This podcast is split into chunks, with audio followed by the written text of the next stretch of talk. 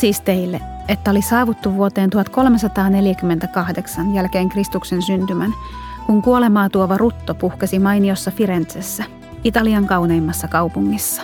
Joko taivaan kappaleiden vaikutuksesta tai myös jumalattomien tekojemme seurauksena oli Jumalan vanhurskas viha lähettänyt tämän vitsauksen meille kuolevaisille rangaistukseksi.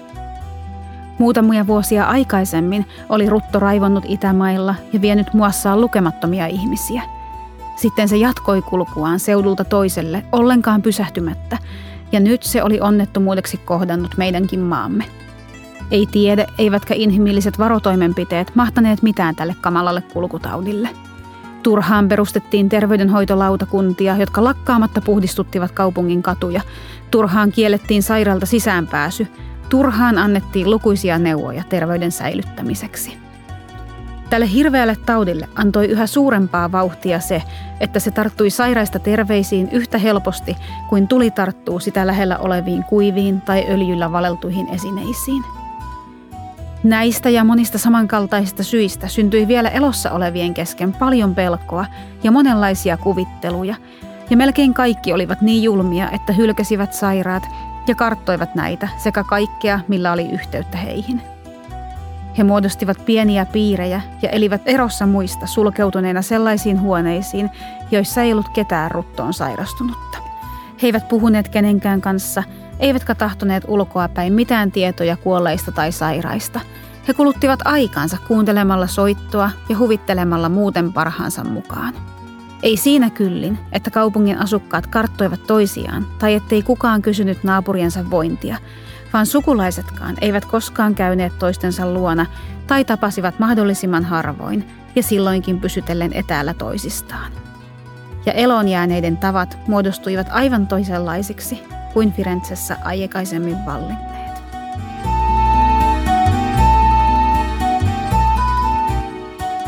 Tervetuloa kuuntelemaan Suomen Rooman instituutin Parlatorio-podcastia. Tämä on instituutin oma podcast, jossa juttelemme kiinnostavien Rooman kävijöiden, tieteen ja taiteen kenttien edustajien kanssa menneisyydestä ja menneen ja nykypäivän yhtymäkohdista.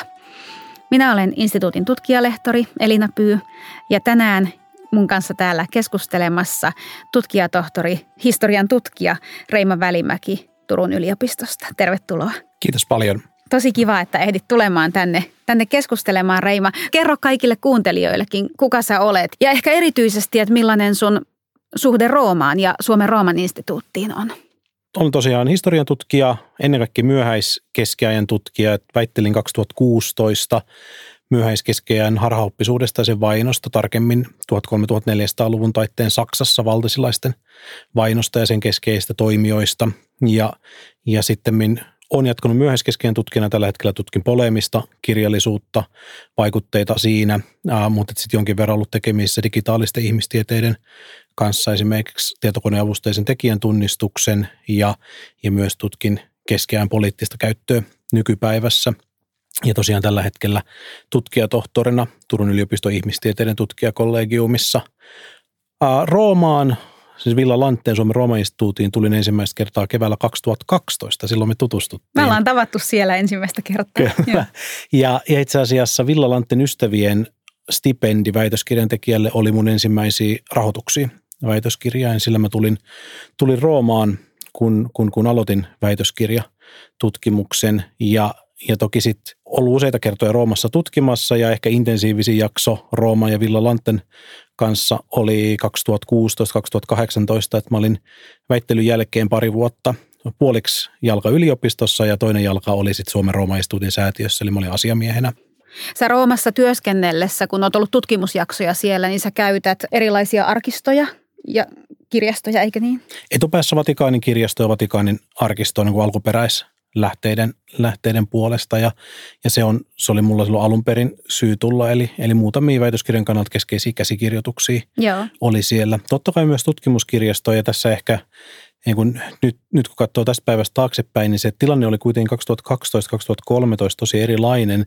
Asioita oli itse asiassa vähemmän digitoituna. Esimerkiksi mm. uuden ajan alun painettuja kirjoja, joita nyt löytyy käytännössä Google Booksista kaikki, niin niitä luettiin vielä erikoislukusaleissa esimerkiksi mm. Vatikaanissa.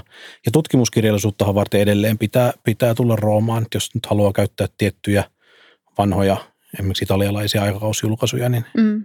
ei niitä välttämättä edelleenkään löydy.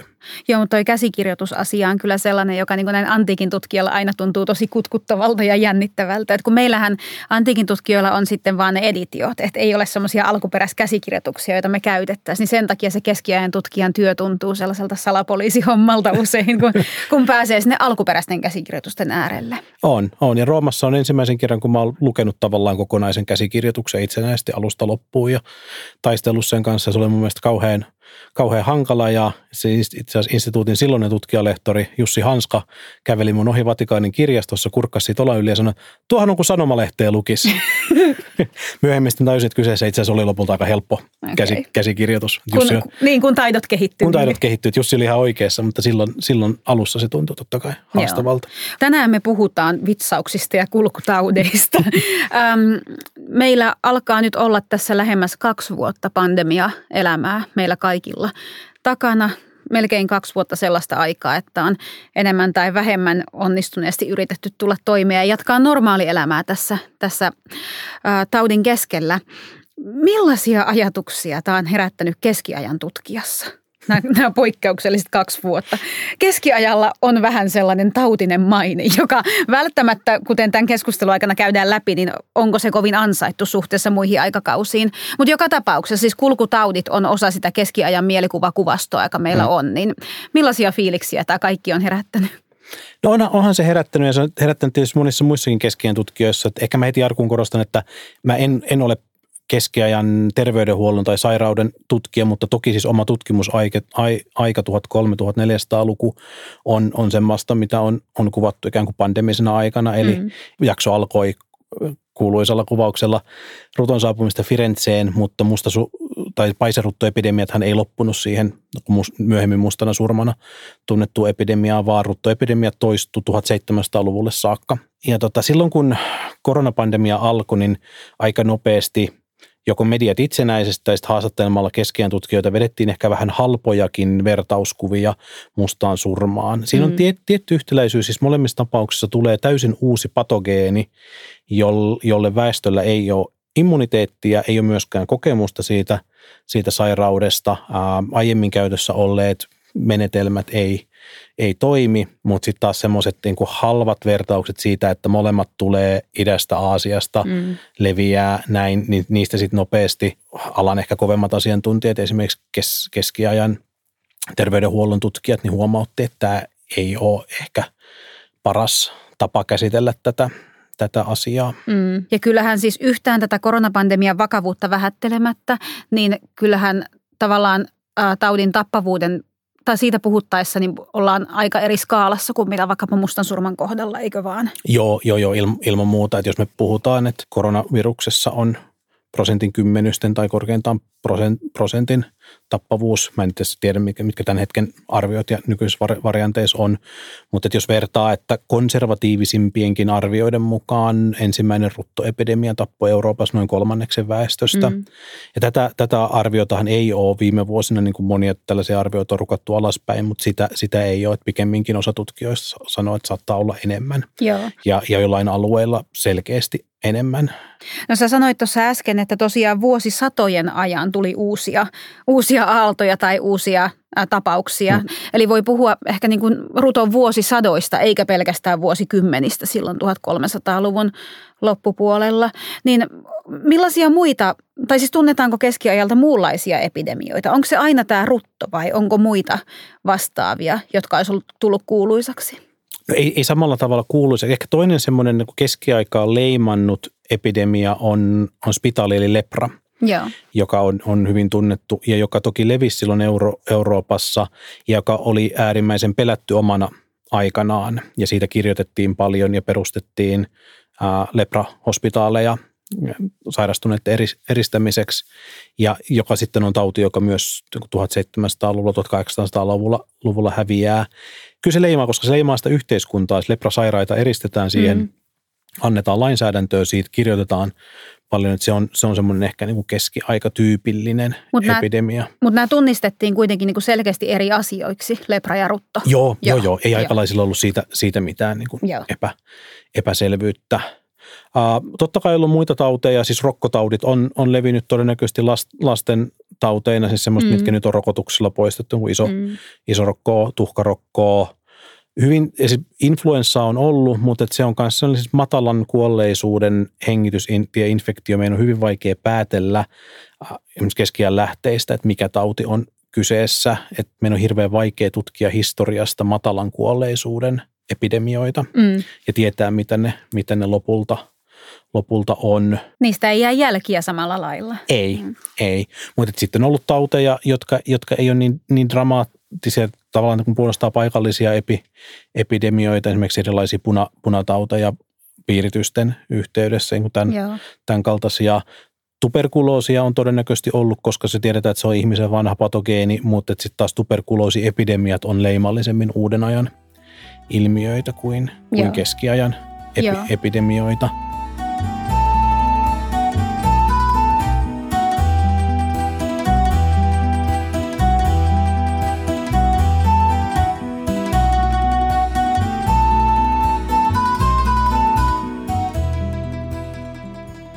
Mä itse tosiaan tunnen paremmin antiikin kuin keskiajan historiaa. Siellähän on muutamia tällaisia kuuluisia epidemiatapauksia myös.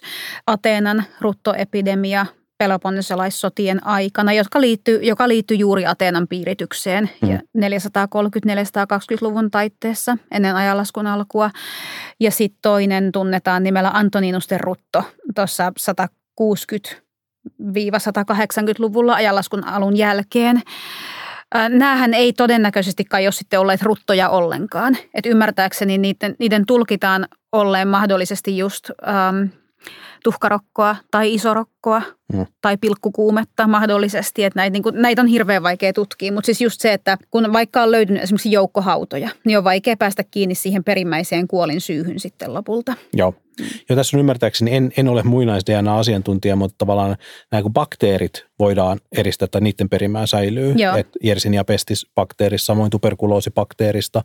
Mutta jos ne on virustauteja, on se RNA-viruksia, niin kuin vaikka influenssavirukset, niin sitä perimää ei, Joo, se ei, ei, säily. ei säily, joten ei, ei voida tietää, mikä virustauti on kyseessä. Joo. Mustasta surmastahan oli myös tuossa 2000-luvun alussa historian tutkijoiden keskuudessa väittely, että onko se todella ollut Yersinia pestis, mm. joka on siis bakteeri, joka on 1800-luvun Mm. mm. lopussa, eh, kun silloin se ruttoepidemian aikana Aasiassa eristetty. Uh, Mutta se ratkesi tuossa runsaat viisi vuotta sitten 2010-luvun puolivälin tienoilla, että sitten tuli useampia tutkimuksia juuri pandemian aikaisista joukkohaudoista, joista pystyttiin eristämään Yersinia pestiksen perimää. Et se on ikään kuin taputeltu se, että kyllä se on ollut. Sitten spekuloitiin, että voisiko se olla joku verenvuotokuume tai Mm. tun- tuntematon patogeeni, koska se levisi nopeammin kuin mitä sitten siinä 1800-luvun lopun epidemiassa Yersinia pestis levisi. Tavataanko tätä samaa Yersinia pestis ruttobakteeria nykyään? Tavataan, ja se on, se on perimältään kutakuinkin samanlainen. Se ei ole hirveästi muuttunut tai mutatoitunut. Ei, ei siitä oli myös spekulaatio, että onko se ollut virilimpi kanta silloin, mutta et ei, ei näyttä siltä. Esimerkiksi Madagaskarilla sitä on endeemisenä, sitä on tietyissä osia Yhdysvalloissa jyrsijöillä, sitä on Keski-Aasiassa, mistä todennäköisesti, niin kuin keskiajan pandemia lähti liikkeelle, niin sitä Joo. on siellä Joo. endeemisenä. Se aiheuttaa vuosittain jonkin verran tautitapauksia, jotka pystytään antibiooteilla hoitamaan, jos ne havaitaan riittävän ajoissa. Kun me mietitään nyt näitä esimoderneja epidemioita, tai voi varmaan puhua pandemioista esimerkiksi niin kuin mustansurman tapauksessa. Mustan surman kohdalla ilman, ilman muuta Joo. kyseessä on, on pandemia, että se Joo. levi- leviää Aasiassa ja, ja Euroopassa ja Pohjois-Afrikassa ainakin. Mitkä sun mielestä on niin kuin sit sellaisia, mitkä sä näet suurimpina eroina tai yhtäläisyyksinä, nyt kun puhutaan, tai verrattuna tähän meidän moderniin pandemiaan? Suurimpia tietysti eroja on, on ikään kuin yhteiskunnan ja terveydenhuollon järjestäytyminen, että eihän me voida puhua järjestäytyneestä julkisesta terveydenhuollosta Mm. 1300-luvun Mm. Euroopassa.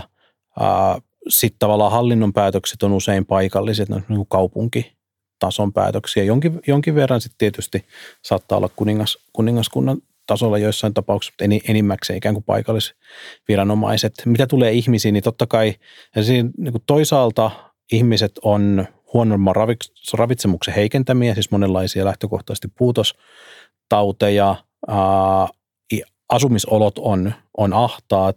Euroopan väestö oli kasvanut voimakkaasti ennen ruttoepidemia mm. puhkes ja, ja tavallaan monilla seuduilla oltiin ikään kuin, tiedetäänkö maatalouden kantokyvyn mm. ylä, ylärajoilla. Ää, toisaalta, ja olen joskus jutellut, jutellut tästä bakteeriopin professori Pentti Huovisen kanssa, että vaan aikuisväestöllä keskiajalla on täytynyt olla aivan hurja immuunipuolustus. Mm. Että et tavallaan niin, että jos aikuisikään asti on selvinnyt, Joo. niin se tarkoitti sitä, että oli kerennyt joko kehittää immuniteettia. Keho oli kohdannut monenlaisia pato, patogeeneja ja sanotaan näin, että niin kuin valkosolujen puolella siellä oli varmaan aika raskasta tykistöä näille, näille ihmisille. lapsikuolleisuus oli kova, mutta, et, kyllä sitten niin aikuinen terve ihminen saattoi olettaa selviä, selviävänsä monenlaisista Joo. Taudeista. Mutta se osittain selittää, minkä takia paiserutto oli niin pelottava, kun se tuli uusena, uutena patogeenina, tavallaan just nämä aikalaiskuvaukset kertoo siitä, että täysin terveet ihmiset, siis parhaassa työiässä olevat miehet ja naiset, jotka yleensä selvis epidemioista, lastentaudeista ja muista, niin ne kuolee muutamassa päivässä. Ja se oli aikalaisille ja yhteiskunnalle Joo. järkyttävää, Joo. ihan ymmärrettävistä Joo. syistä. Niin, että se sairaus iski päälle voimakkaana nopeasti ja sitten se usein siihen menehtyykin ihan muutaman päivän sisään. Niinkö? Kyllä, Joo. kyllä. Ja, ja tavallaan semmoiset. Ja, ja si, si, siitä kertoo, kertoo sitten sitten esimerkiksi nämä myöhäiskeskellä yleistyvät kuolemantanssimaalaukset, jossa Aivan. kuolema taluttaa kaikkia säädöstä riippumatta – niin, niin kyllä se kuvaa, kuvaa sitä, että se voi koittaa kenelle tahansa. Tuo on kiinnostavaa, että sä otit esiin tuon kuolemantanssi aihe, aiheen taiteessa, koska sehän on semmoinen hyvin selkeä, näkyvä jälki, jonka se jätti kulttuuriin jollain tavalla. Että vaikka se ajatus ei olisi uusi, niin se sen ilmaisun muoto, että se toistuu niin usein ja monessa paikassa, niin kertoo jotain siitä, että miten syvät jäljet se on jättänyt koko kulttuuriin se. Kyllä, kyllä se on ollut trauma, traumaattinen mm kokemus Joo. Ihan, ihan varmasti. Mitäs nuo leviämismekanismit, että mikä se on ollut? Kun ähm, muistelin sitä Antoninusten ruttoa tosiaan Rooman keisariajalla, niin se on tulkittu, että se levisi erityisen voimakkaasti Rooman armeijan mukana. Että kun suuria joukkoja sotilaita siirrettiin paikasta toiseen, niin se tauti, tauti levisi sitä kautta ympäri valtakuntaa. Mm. Ja nyt sitten tämän koronapandemian yhteydessä tietysti maailma on ihan eri tavalla auki ja, ja tota, olemme kaikki yhteydessä toisiimme eri lailla kuin aikaisemmin, että se niin kuin varmasti vauhditti sitä. Mites, miten sitten vaikka mustasurma? Mitkä no, ne? Se niin aikalaiskuvaukset kertoo siitä, se saa, saapuu Keski-Aasiasta laivojen mukana Italiaan. Kauppalaivojen. Kauppalaivojen mukana. Mm. Ja, ja tota, se kuvaa myös sitä, sitä yhteiskunnan rakennetta, että meillä on ehkä vähän väärä kuva, että me ajatellaan välillä keskiaikaa se, semmoisena puolittais omavaraistaloutena, jossa maaorjat – kyntää peltoja ja vie ne paikalliseen linnaan. 1300-luvulla Euroopassa on Euroopan laajuiset esimerkiksi maataloustuotteiden markkinat, jotka linkittyvät globaaliin kauppaverkostoon. Mm. Sitten jos näiden vähän, vähän Aasian kauppasatamien kautta. Se on, se on häiriintynyt jo siihen mennessä, koska esimerkiksi mongolivallotukset ja sitten toisaalta Palestiinan alueen siis Pyhänmaan satamien menetykset, niin teki siihen iskuja, mutta sieltä kautta se tulee ja tavallaan tämän niin kuin jatkuvan verkottuneen, vaikka se on heikommin verkottunut kuin nykyyhteiskunta, siis kauppiat liikkuu, tavarat liikkuu, ihmiset liikkuu kaupungista toiseen, niin se, se on ollut se leviämisreitti. Totta kai epidemioita on kuljettanut armeijat liikkuessaan, mm. mutta, mutta se ei esimerkiksi mustan surman leviämisessä ole ollut se en, ensisijainen mm. liikuttaja. Joo, tuntuu tärkeältä huomata nyt, kun näitä – näistä puhutaan, että, tai siis näiden pandemioiden ja epidemioiden ajattelemisen kautta, niin ehkä aukeaa paremmin meille kaikille se, että miten jollain tavalla globaali ja miten connected se maailma on ollut hmm. jo antiikin aikana ja keskiajalla. Että se ei ole tosiaan suinkaan ollut sellaista nurkkakuntasta menoa, vaan hyvin nopeasti vaikutteet ja kauppatavarat ja taudit on levinneet paikasta toiseen. Vaikka ne verkostot ei ole ollut kauhean tiheitä ja siinä on mennyt aikaa, niin periaatteessa Euroopan länsilaidalta on voitu vaihtaa tavaraa Aasian itälaidan mm. kanssa. Se on, se on ollut kallista ja, ja ne tuotteet on silkkiä ja mausteita ja näin, mutta se verkostoituminen on olemassa ja se mahdollistaa myös mm. pandemian mm. syntymisen. hyvin useinhan esimodernina aikana, kun jonkunlaiset vitsaukset koettelee, niin on ollut luontevaa ja yleistä ajatella, että kyseessä on jonkunlainen Jumalan rangaistus. Mm. Varsinkin kun tämä Atenan ruttoepidemia ajoittui siihen Peloponnesolaissotien melskeeseen, niin oli hyvin luonteva ajatus, että, että Jumalat ja varsinkin Apollo terveyden jumalana, niin on sitten siellä spartalaisten puolella Ateenaa vastaan mä en voi olla ajattelematta, että tällainen ajatus ehkä on niin kuin helpommin sovitettavissa tällaiseen polyteistiseen uskontomaailmaan, jossa niitä jumalia on paljon ja jossa niin kuin se voi aina selittää jollain tavalla. Että osuipa se vitsaus keneen tahansa, niin yksi jumala voi olla meidän puolella ja toi toinen noitten toisten ja mm. näin. Kun taas sitten sellaisessa kristillisen maailman monoteistisessa ajattelutavassa, niin mit, miten he selittivät sen, että rutto iski sekä hurskaisiin että, että syntisiin? Sekä meihin että muun uskosiin? Se on äärettömän tärkeä kysymys ja siihen oli monia selityksiä. Tämä on yleinen käsitys, että keskeillä sairauksia pidettiin Jumalan rangaistuksena yksilölle tai yhteiskunnalle, niin se niin kuin laajassa mittakaavassa ei pidä paikkaansa. Se ajatus esiintyy, se esiintyy esimerkiksi tuossa Decamerone katkelmassa. Tosin on, on vaikeaa tietää, että onko Boccaccio tarkoittanut sen ikään kuin kausaaliseksi selitykseksi rutolle vai retoriseksi keinoksi. Ja siellä mainitaan myös ne taivaankappaleiden liikkeet. Jep. Joo. Ja tämä oli, tämä oli selitys siis hyvin nopeasti, kun mustasurma lähti leviämään, niin Pariisin yliopisto otti kantaa nimenomaan tällä selityksellä, että kyseessä ei ole Jumalan rangaistus tai maailmanloppu, vaan, vaan kyseessä on taivaan kappaleiden epäsuotuisa asento, joka aiheuttaa poikkeuksellisen vitsauksen. Saman kannan otti Paavi Clemens VI joka silloin Paavi oli Avignonissa tuolloin. Ja, mutta se ei tietenkään estänyt sitä, että etteikö osa ihmisistä olisi ajatelleet, että lopun ajat on lähellä, tulee Jumala lähettää vitsaukset maailmaan, maailman loppuu ja flagellanttikulkueet, jotka lähtee ennen kaikkea saksankielisestä Euroopasta kohti Avignonia. Eli nämä itseään ruoskivat. Itsensä, itsensä ruoskijat, niin niin, niin ne, ne on esimerkki tämmöisestä ikään kuin vernakulaarista selityksestä, että nyt on katumuksen aika. Mutta Paavihan sitten hyvin nopeasti kieltää ne ja, okay. ja tavallaan kir, kirkko ottaa johtajansa suulla ja sitten oppineiden suulla kannan, että tämä ei ole Jumalan rangaistus synneistä, vaan se on poikkeuksellinen epidemia, mutta se on kuitenkin ikään kuin luonnollinen tapahtuma. Ja toinen, mihin, mihin joutui Clemens VI ottaa kantaa, niin myös keskiajalla – poikkeukselliseen pandemiaan liittyvät salaliittoteoriat. Mm-hmm. Ja esimerkiksi juutalaisia syytettiin sairauden levittämisestä ja, okay. myös kaivojen myrkyttämistä ja tuli pokromeita joukkomurhia juutalaisia kohtaan. Ja, ja tähän tullaan se, että, että tauti iski kaikkiin. Clemens VI otti kantaa ja, ja tota, totesi, että ei voi olla, että juutalaiset on tämän takana, koska myös juutalaisia on suurin joukoin kuollut tähän tautiin. Joo kiinnostava kuulla, että tuollaista tavallaan hyvin yleisinhimillistä, mutta hyvin valitettavaa niin kuin reaktiota ollut silloinkin, että etsitään syyllistä. Tavallaan yrittää jotenkin kontrolloida sitä paniikkia ja kohdistaa sitä pelkoa hakemalla syntipukkia. Kuten todettu, kulkutauteja oli muitakin, vaikka se oli poikkeuksellinen ja, ja traumaattinen, niin ei keskeään ihmiset suinkaan ollut varautumattomia Joo. siihen. Ja sitten se, mikä tämmöisessä populaarishistoriakäsityksessä välillä unohtuu, niin jo ennen paiseruttoepidemiaa – niin karjarutto leviää 1320-luvulla aiheuttaa valtavia taloudellisia menetyksiä. Se ei ta- tarttuiko se ihmisiin vai oliko se pelkästään kotieläimistä? Se oli, se oli karjan, nauta, nautakarjan tauti, mutta se aihe, aiheutti osittain nälähätää 1320-luvulla. Ja satovuodet yleistyy ja kaiken kaikkiaan ihmisillä on tietoisuus siitä, että nyt on huonommat ajat. Mm. Selvästi, kun eletään poikkeuksellisia aikoja – niin puhutaan ihan myöhäiskeskiajan kriisistä. Puhutaan myöhäiskeskiajan kriisistä, se on, se on tutkimuksessa vakiintunut käsite.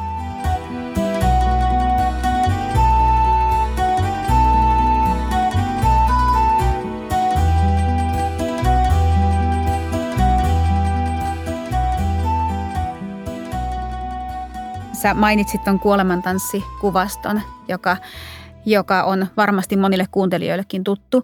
Sen lisäksi toinen tällainen visuaalinen mielikuva, joka voi olla tuttu, niin on tämä ruttotohtorin maski, aikansa kasvomaski, aika, aika hardcore sellainen, eli tota, semmoinen suuri nokkamainen uloke, joka on ehkä taiteesta just tuttu. Meille on nyt kaikille hyvin tuttua se, että miten koronaa vastaan on taisteltu sekä yksilötasolla että yhteiskunnan tasolla. Niin millä tavalla tätä kammottavaa pandemiaa pyrittiin suitsimaan silloin keskiajalla? Osittain samalla keinoilla. Tosin se ikoninen ruttomaski on sitten keskiaikaa myöhempi. Okay. se, se ei ole ollut, ollut 1300-luvun epidemiassa tai pandemiassa käytössä. Tässä on esimerkiksi keskeään niin terveydenhoidon ja hygienian tutkija Kai Geltner on, on kirjoittanut tässä sekä tutkimuksia että myös korona-aikana blogiinsa, että semmoiset tietyt keinot, jotka mekin otettiin käyttöön koronan aikana, kontaktien rajoittaminen, matkustuskiellot, karanteenit, eristys, niin ne on ollut käytössä vuosisatoja, todennäköisesti vuosituhansia. Niitä otettiin laajasti käyttöön ruttoepidemian seurauksena, mutta keskeään yhteiskunta ei mitenkään keksidy niitä silloin. Mm. Eli meillä on jo ennen paiseruttopandemiaa on, on tiedossa, että esimerkiksi kaupungit kielsi ihmisiä saapumasta epidemia-alueelta tai eristi sairaita, mutta kyllä se mustan surma ja sen seuranneet epidemiat niin kiihdytti tätä. Ja esimerkiksi karanteeni on sen ajan keksintö. Siitä sitten kiistellään, että missä ja missä kaupungissa, että onko se Venetsiassa vai Ragusassa otettu ensimmäisen kerran käyttöön. Karanteeni-sanakin viittaa quaranta, mm. 40, eli 40 päivää pidettiin vaikka epidemia-alueelta saapuvat laivat eristyksessä tai eristettiin ihmisiä. Tosiasiassa se saattoi olla melkein mitä tahansa 8 ja 80 päivän välillä. Niin riippuu. 40 kuulostaa tosi pitkältä. Se on tosi pitkä, mutta kaksi kertaa taudin itämisaika. Mm. Mm. Et, mutta et, se ei ollut tosiaan universaalisti 40. Ja, mutta et sitä otti useat kaupungit käyttöön. Samana sitä aletaan perustaa 1300-1400-luvun vaihteen Italiassa, josta käytäntö sitten leviää, niin ruttosairaaloita, jotka nyt enemmänkin kuin hoitoon, niin meidän nykytermeillä olisi karanteenia ja eristystä varten. Mm. Teristettiin sairaat ja sairaiden kanssa tekemissä olleet ihmiset – pyrittiin sillä tavalla ehkäisemään sitä leviämistä. Joo.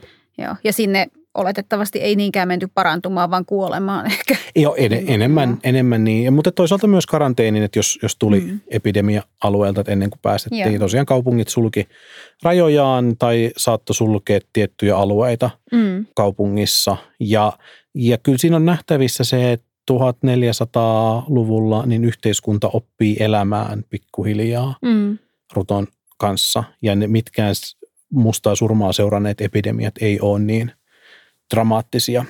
Tuossa Decamerone-lainauksessa puhuttiin, ja itse asiassa koko Decameronen ajatushan perustuu sille, että lähdetään pakoon maaseudulle sitä ruttua. Mm. Että jos ne, jotka vielä on säilyneet terveinä, niin eristäytyy vapaaehtoisesti pois siitä kaupungista. Ja siellä sitten huvittelee parhaansa mukaan. Taidettiin mm. puhua, että siinä taidettiin puhua musiikin kuuntelusta ja, ja. ehkä viinin juomisesta ja tällaisista niin kuin karanteenihuvituksista. Joo, ja tämä on, tämä on ollut, ollut, ollut ihan siis käytössä ollut käytäntö totta kai ennen kaikkea varakkaammalle mm, yhteiskunnan osalle, jolla on, on mahdollista. Eikä se liittynyt pelkästään ruttoon, vaan tota, esimerkiksi tiedetään, että Paavin kuuria usein kesäisin siirtyi pois Roomasta silloin, kun Paavi oli Roomassa, koska Rooman ympäröivä maaseutu ja Roomahan oli 1800-luvulle saakka malarian riivaamaa.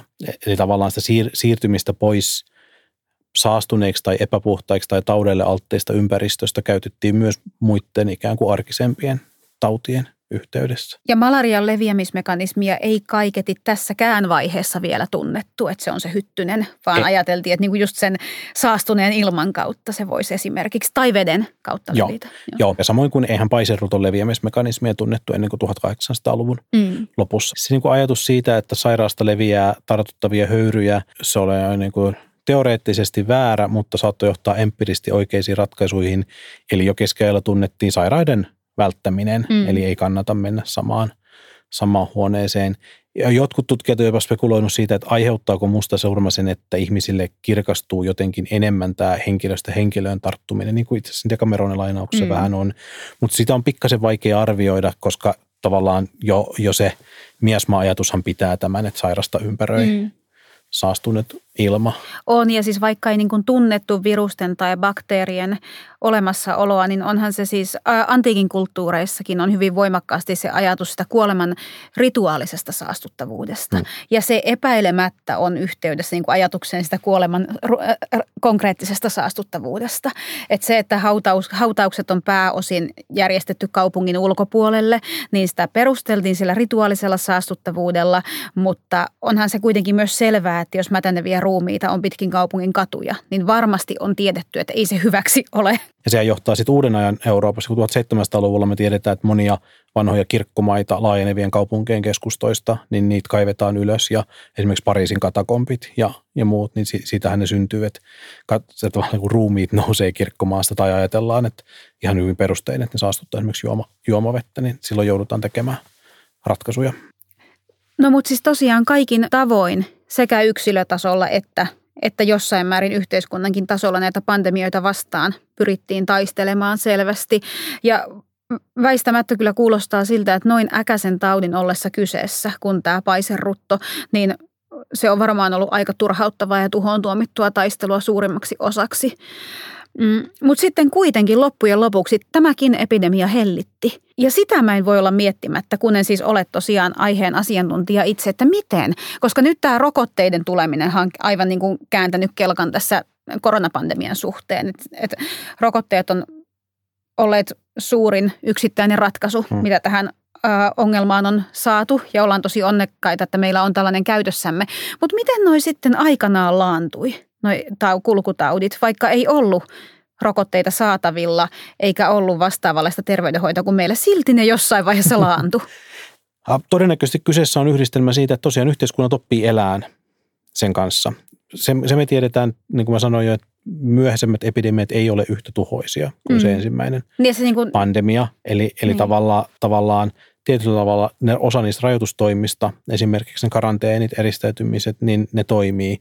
Ja Todennäköisesti myös väestön immuniteetti lisääntyy, eli ruton kuolleisuus, keuhkorutto saattaa tappaa yli 90 prosenttia, mutta, mutta sit se on variaatio tästä. Se on variaatio, Joo. mutta paise, paiserutossa se on huomattavasti al, alhaisempi. Eli siitä ihmisiä selvisi, heille kehittyi, kehittyi immuniteetti, että ei ollut kyse enää siitä, että olisi väestö, jonka immunipuolustus ei tunne sitä patogeenia.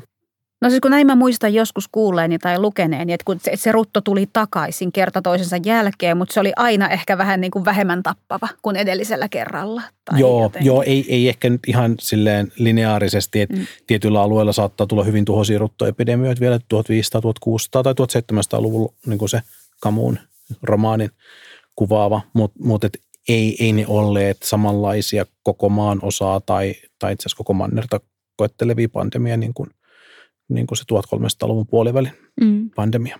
Miten kun sä katsot tutkijana taaksepäin näitä vuosisatoja ja siitä, että mitä siitä pandemiasta seurasi, niin onko, onko jotain, mitä me voitaisiin ottaa opiksemme tästä, näistä menneisyyden kulkutaudeista? Onko syytä pelätä vastaavaa kriisiä kuin myöhäiskeskiajan kriisi? Ei totta kai meidän terveydenhuolto on täysin erilainen ja kannattaa välttää halpoja rinnastuksia. Mm. Et yhteiskuntamme on kovin erilainen kuin 1300-luvun puolivälin Euroopassa.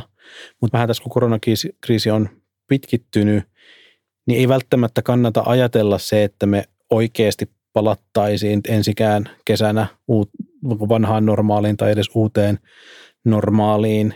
Että et silleen keskiään, keskiään tutkijana pessimistinä toteaa, että ei se kriisi ole välttämättä ohi muutamassa vuodessa. Tavallaan ehkä täytyy – pikkasen hellittää sellaisesta modernisaatiota leimanneesta edistysajattelusta, että me jatkuvasti palataan siihen mm. niin kuin iloisen kasvun aikaan. On ihan mahdollista, että sitä seuraa vuosisatojen taantuman mm. aika. Nyt niin. kauhean synk, synkät sävyt, mutta mut toisaalta se, mitä mä tutkijana ihailen ja ihmettelen myöhäiskeskiään yhteiskunnassa, ihmisten uskomaton resilienssi, siis ei pelkästään tautien alla, vaan, vaan katovuosia ja ne, niin kuin jatkuvan sisällissodan tilanteen, mikä esimerkiksi leimasi 1300-luvun Italiaa, niin, niin me niin helposti kiinnittää huomiota siihen kaikkeen kurjuuteen. Ja sitten sit välillä sieltä niin kuin tajuaa, että sen jälkeen, kun se kylä oli poltettu ja tuhottu, niin se rakennetaan uudelleen, ne rakentaa uudelleen kirkon ja alkaa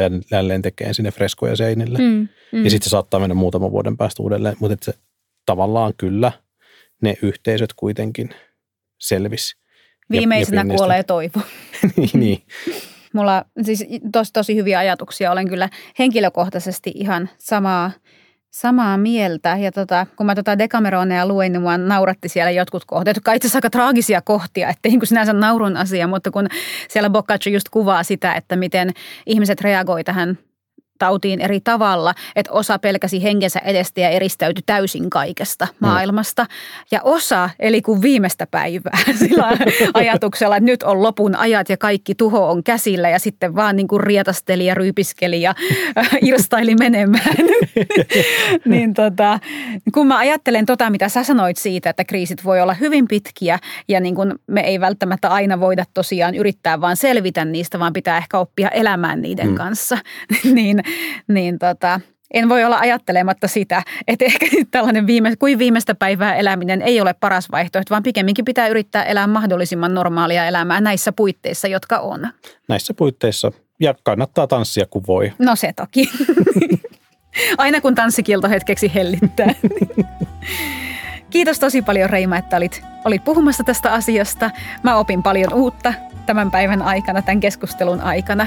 Kiitos, oli tosi hauska olla täällä vieraana. Tämä oli Parlatorio, Suomen Rooman instituutin podcast, jossa jutellaan menneisyyden ja nykypäivän kiinnostavista yhtymäkohdista. Pääset kuuntelemaan sitä Spotifyssa ja muissa yleisimmissä podcast-palveluissa.